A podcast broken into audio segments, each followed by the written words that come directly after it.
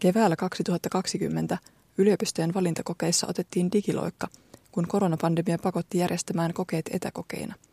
Sähköisten kokeiden järjestämistä on sen jälkeen useilla aloilla jatkettu, ja ensi keväänä myös lääketieteen, biolääketieteen, biokemian, molekyylibiotieteiden, psykologian ja logopedian valintakokeet ovat sähköiset.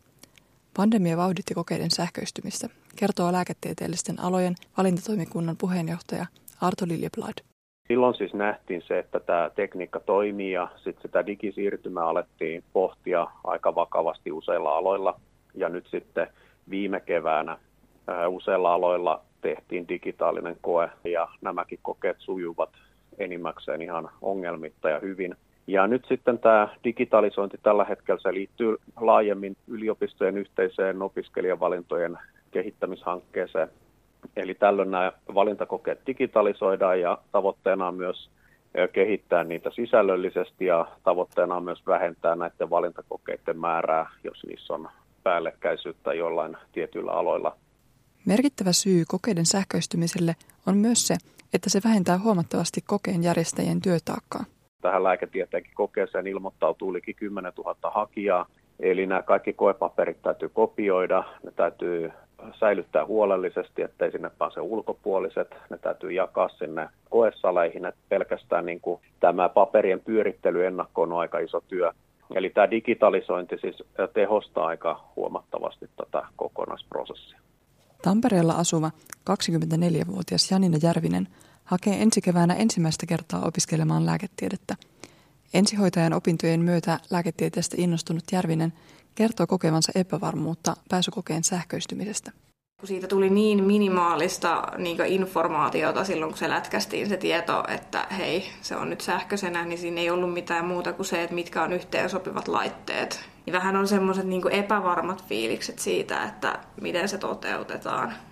Järvisellä on Instagramissa tili, jolla hän kertoo pääsykokeeseen valmistautumisestaan. Myös Instagramissa monet ovat kertoneet epäilyksistään sähköistä pääsykoetta kohtaan. Hakijoita puhuttaa erityisesti se, asettaako sähköinen koe hakijat epätasa-arvoiseen asemaan. Osa hakijoista on lukio-opinnoissa opetellut käyttämään sähköisiä koejärjestelmiä ja Järvisen tavoin osa ei ole opiskellut sähköisesti.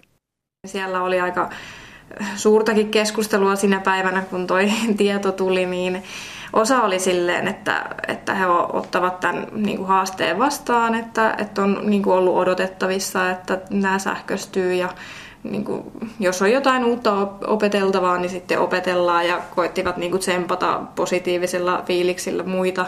Ja sitten oli taas myös se toinen ääripää, että otettiin paljon kantaa siihen, että kuinka niin kuin epätasa-arvosta tämä on ja niin kuin, että siinä on niin paljon vielä kysymysmerkkejä.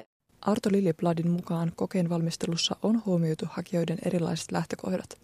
Kokeen tekeminen ei vaadi hakijalta esimerkiksi laskuohjelmien hallintaa. Jos ajatellaan nyt tätä lääketieteen koetta, niin sehän perustuu lukion, biologian, kemian ja fysiikan opetussuunnitelmiin.